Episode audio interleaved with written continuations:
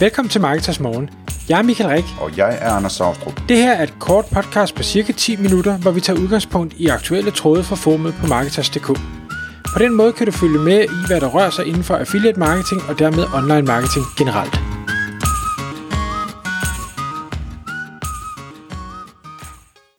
God morgen Michael. Godmorgen, Anders. Så er det igen tid til Marketers Morgen, og i dag der skal vi tale om et emne, som øh, kommer sig af en konference, du har været på. Gud hjælpe mig, du har været på en konference midt i coronatiden, Michael. Og den handlede jo om øh, influencer marketing, den her konference. Og du var der for at fortælle dem om affiliate marketing i forbindelse med influencers det var ikke en kon- konference, som jeg forstår det, som havde en masse influencers med. Det var mere virksomheder og byråer og alt muligt andet, som gerne ville øh, gøre sig klogere på, hvordan man bruger influencers i marketing. Og konferencen den hed Influenced 2020, og adressen er influenced.dk. Og Michael, kan du prøve at fortælle os, øh, jamen jeg skal lige spørge først, altså hvordan fungerer det, når man går til en konference midt i en coronatid? Hvordan, hvordan er det arrangeret? Jamen, jeg skal være helt ærlig at sige, at jeg var også en lille smule øh, betænkelig ved at, at deltage i det hele taget. Øh, det var i København, og det er jo så, jeg ved ikke om det er epicenter for, for øh, smitte, men, men i hvert fald så er der mange mennesker. Øh, men jeg, jeg var egentlig positivt overrasket hele vejen rundt. Jeg synes hotellet øh, Scandic gjorde det rigtig godt. Øh, der var, der var masker til alle, der var sprit over det hele, der øh, var afstand mellem alle, alle møbler blev spritet af i hver eneste pause. Maden, der blev serveret, var portionsanrettet indrettet. Og sådan. Så jeg synes egentlig, at, at forholdene var, øh, var rigtig, rigtig fine. Øhm, og, og derfor var jeg heller ikke sådan bekymret på noget tidspunkt undervejs øh, i, i konferencen. Så, så det synes jeg var fint nok. Står, altså, hvordan fungerer det? Man, man har ikke masker på, når man sidder ned til konferencen, men så har man masker på, når der er pauser, eller hvordan fungerer det? Lige præcis. Øh, du har masker på i det øjeblik, du rejser dig op fra stolen. Og det skal man selvfølgelig selv huske, og jeg, jeg skal være den første til at erkende, at jeg var der engang, jeg kom til at rejse mig op uden at, at tage masken på, fordi det er stadig sådan lidt uvandt for mig. Nu bor jeg jo langt ude på landet, så jeg, det er jo ikke, fordi jeg bruger maske så ofte. Øh, men, men altså, øh, og der, jeg synes folk, de var rigtig gode til at respektere det hele vejen rundt, og, og vade rundt med, med alverdens masker hele tiden. Øh, det jeg så skal sige, synes jeg til gengæld, det er, konferencer med maske på, det er bare ikke det samme. Altså, et stort element for mig af en konference, det er det sociale, man kan se folks ansigtsmimik, man kan, man kan tale sammen, man kan give hånd, øh, og det, det kan man jo ikke i den her tid, så, så altså, det, der taber en konference en, en del for mig. Jeg siger ikke, at jeg kunne have fået fuldstændig det samme ud af at, at lave en online konference, men, men, øh, men der, der går noget tabt. Nå, men hvis vi lige skal gå tilbage til, til selve konferencen. Det er min første deltagelse på en, en influencer-konference. Jeg ved ikke, om der har været andre influencer-konferencer. Det har der sikkert øh, i Danmark. Men det var egentlig øh, det var rigtig interessant øh, at, og, øh, at komme lidt længere ind i den verden, end jeg normalt er. Jeg, jeg taler jo om affiliate, og det var også det, som du sagde, jeg var inviteret til at skulle tale om her, men i forbindelse med influencers jeg fik da selvfølgelig lige hintet, at der findes andre typer øh, affiliates derude også, øh, men, men øh, det, det, var, øh, det var spændende at få både byråernes vinkel på, hvordan øh, influenter arbejder, eller hvordan de arbejder med influenter. Der var også influenter til stede, som også øh, hvad hedder det, var, på, øh, var oppe at tale. Øhm, og, og så er der alle de her andre, øh, så er der virksomhederne, som gerne vil bruge influenter, eller som allerede har brugt influenter, og så var der sådan andre øh, interessenter i, i det her spil, kan man sige.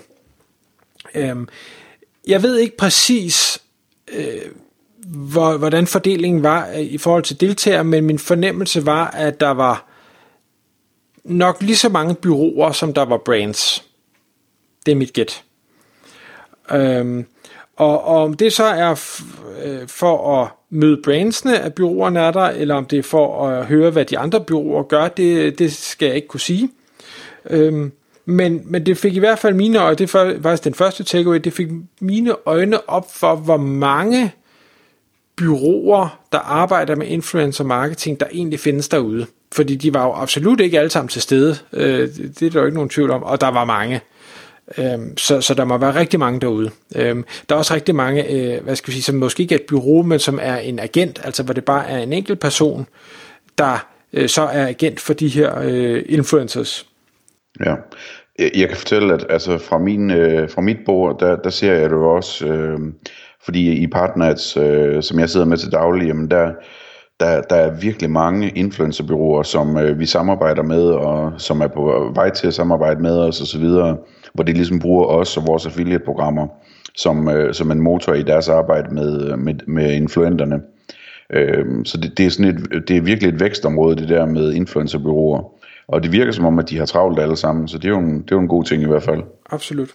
Og, og mit andet takeaway var også en, at jeg, jeg synes, det virker rigtig professionelt.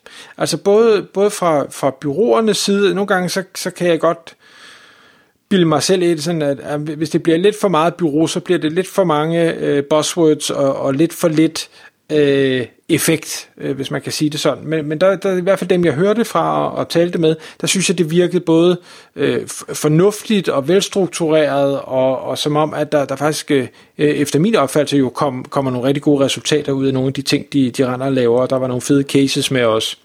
Øh, så, så det var ret cool. Mit tredje takeaway, og det synes jeg egentlig, det var rigtig spændende. Der var en, en øh, hvad hedder det, influencer, der hedder Sara Frost, som var, var med i et af de indlæg, der blev holdt. Øh, og hun gør det vanvittigt godt og super sympatisk menneske. Og, og der var hendes øh, agent også med.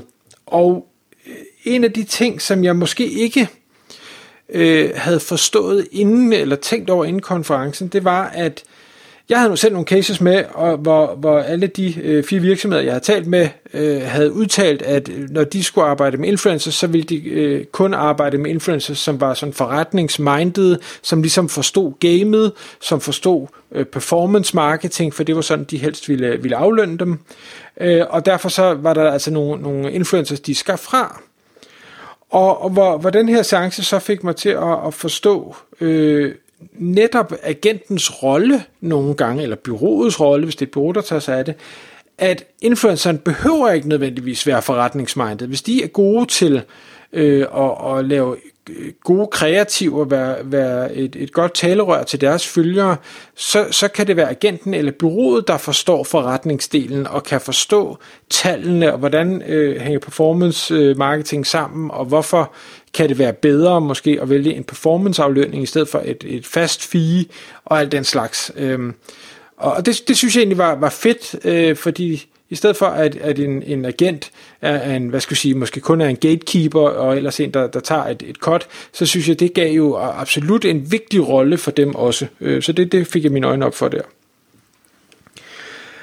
Mit fjerde takeaway, det var, at, at, at alt det, jeg hørte øh, og, og det kan godt være, at det er fordi, jeg er meget fokuseret i den retning, men, men det jeg hørte, det var, at for alle de influencers, der havde valgt at lave øh, kommissionsaflønnet arbejde, altså affiliate-arbejde, de tjente langt, langt mere end de faste fees, der ellers havde været på tale øh, for den samme aftale.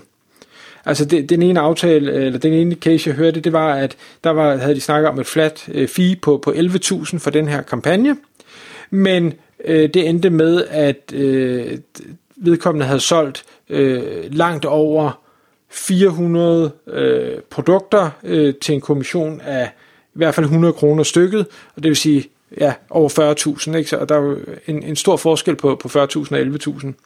Øhm, og dem var, der, dem var der en del af de her cases. Men det de så også sagde, for jeg, jeg spurgte jo ind og siger, og fordi det, det fortalte jeg også selv, og siger, jamen altså, øh, når man er kommissionsaflønnet, så gør man jo noget mere. Så, så, øh, så poster man lidt oftere, man tænker måske lidt mere over, hvordan man poster, øh, og, og sørger for at have call to action, og, og, og gøre nogle ting. Og det, der så virker, det gør man måske lidt mere af. Og så kan man sige, og det er jo nok også derfor, man tjener nogle flere penge. Altså det kan godt være, at, at per opslag af det faste fee måske havde været en bedre deal, men, men samlet set på bunden, så, så bliver det, hvor du laver det ekstra arbejde og det bedre arbejde, øh, en, en bedre øh, deal for dig som, som influent. Men, men der sagde de så dog, at nogle af grundene til, at, at en, en influent godt kan lide at have et fast fee, det er, at det giver lidt mindre stress. Altså det, den her, øh, hvad hedder det, selvstændige entreprenør, øh, ting, hvor, hvor du ved ikke, hvad der kommer ind i næste måned.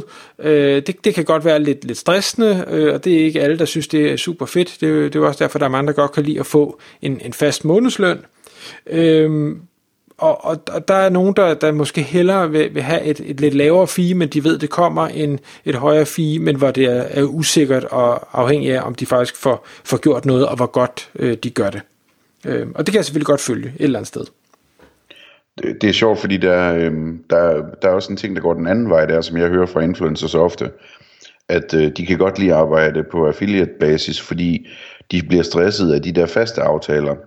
Og det, der stresser dem ved, øh, dem ved de aftaler, det er, at det er jo sådan meget detaljeret aftalt, hvor mange gange de skal poste, og måske endda hvad de skal gøre, og, og så videre, og så videre.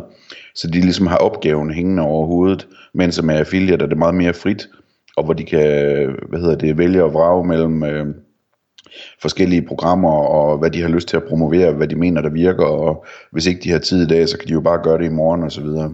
Mm. Og, og det er faktisk en rigtig vigtig pointe, som var op rigtig mange gange på konferencen, det her med, hvor faste rammer eller ikke faste rammer, at der skal sættes. Og der var en, bortset fra et enkelt indlæg, så var der sådan en rimelig bred enighed om, at øh, jo færre rammer og krav, øh, jo bedre, fordi jo mere kreativ kunne influenten være, og det er det, som de jo i bund og grund kan. Dog kan jeg sagtens følge dem, der gerne vil stille nogle krav, hvis man betaler et, et stort flat fee, fordi så skal du være sikker på, at du får et eller andet, øh, at du ikke bare øh, betaler, uden at der i realitet bliver arbejdet. Så, så øh, jo, og så den sidste, jeg ved godt, vi er ved at gå lidt over tid nu, øh, det var, var et øh, stykke software, der hedder Vumio, der var at, at tale, øh, og, og det var der mange, der har sværget til, at det var et rigtig godt øh, tool til netop at måle influencer, og engagement og alle de andre metrics, man kan måle. Men, men hvor han havde et indlæg, hvor han øh, forklarede om det her med, at de også kan gå ind og, og se, øh, målgruppestørrelser. Altså det kan godt være, at der er en, der har en million følgere, og en, der kun har 100.000 følgere, men derfor kan den på 100.000 følgere sagtens have flere, der er i virksomhedens målgruppe, end den, der har en million følgere.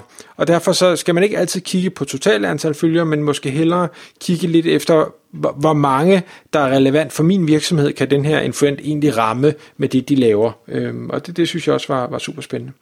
Så alt i alt, øh, det, var, det var sådan de takeaways, jeg øh, fik med derfra, og jeg håber, at det har kunne, øh, kunne gavne nogen, der sidder derude og lytter med. Tak fordi du lyttede med. Vi ville elske at få et ærligt review på iTunes. Hvis du skriver dig op til vores nyhedsbrev på marketers.dk-morgen, får du besked om nye udsendelser i din indbakke.